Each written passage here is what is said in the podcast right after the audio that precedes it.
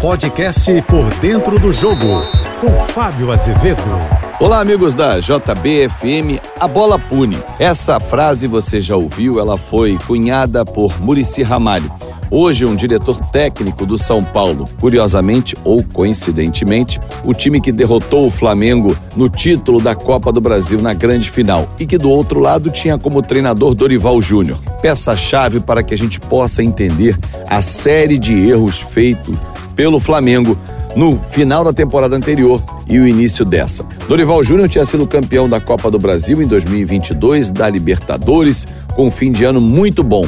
Veio o Campeonato Brasileiro na sequência da temporada e o Flamengo, claro, deu uma largada na reta final, não teve o mesmo desempenho e os dirigentes, entendedores de futebol que só eles, resolveram mudar. Sob a alegação de que o Flamengo não tinha um bom rendimento em campo, tinha desempenho, tinha número, mas uma atuação daquelas. Aí resolveram contratar o português Vitor Pereira, que tinha sido derrotado pelo Dorival em duas oportunidades, na final da Copa do Brasil e durante a Libertadores. Pois bem, fiasco foi logo ali. Eliminação na fase semifinal do Mundial, vice no estadual, levando uma goleada do Fluminense no jogo de volta. Venceu o primeiro jogo o Flamengo e depois levou uma goleada daquelas do Fluminense que acabou sendo campeão estadual. Ficou com o vice-campeonato da Recopa, o vice-campeonato da Supercopa do Brasil, enfim foi empilhando fracasso. Mas aí os dirigentes tiveram uma decisão daquelas. Jorge Sampaoli vai ser a solução. Trouxeram. O argentino em 39 jogos não repetiu a escalação do Flamengo em nenhuma oportunidade. Resultado: eliminação na fase oitavas final da Libertadores, vice-campeão da Copa do Brasil e em dificuldades no brasileiro. Nesse momento é o sétimo colocado. Hoje, o Flamengo nem na Libertadores estaria, iria para a Sul-Americana. Ou seja, um 2023 que tem se tornado um fiasco. Culpa só dos treinadores treinadores,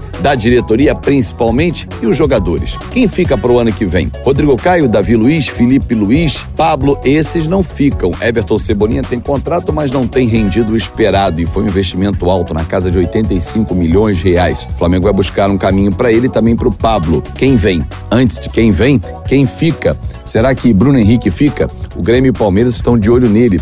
Everton Ribeiro tem idade mais avançada. O Flamengo deve propor um ano só de contrato. O Bruno Henrique não, pelo menos dois, que é o desejo do staff do atleta. Fato é que o Flamengo vai precisar passar por uma reformulação. E o Pedro? Pedro e Gabigol ainda tem espaço dentro do Flamengo. Gabigol tem sido muito questionado pela torcida. Agora tudo vai passar pela mudança de filosofia. Com essa gestão, a gente já percebeu que vive muito a bel prazer. Ao estilo Rodolfo Landim e Marcos Braz, de morder e assoprar ao mesmo tempo tentar encontrar soluções depois de um ano tenebroso. Aquele ano que parecia que de sete títulos o Flamengo poderia ficar com três, quatro. Por enquanto, nenhum. Resta o brasileiro. Mas a distância para o Botafogo e o desempenho apresentados até agora não leva o torcedor a ter esperança nesse time do Flamengo. Eu sou o Fábio Azevedo, a gente se encontra sempre de segunda a sexta-feira, Painel JB, primeira edição, 8h35 da manhã, e Painel JB, segunda edição, 5h50 da tarde, nas minhas redes sociais, em Fábio Azevedo TV. Uma ótima semana. Você ouviu o podcast Por Dentro do Jogo.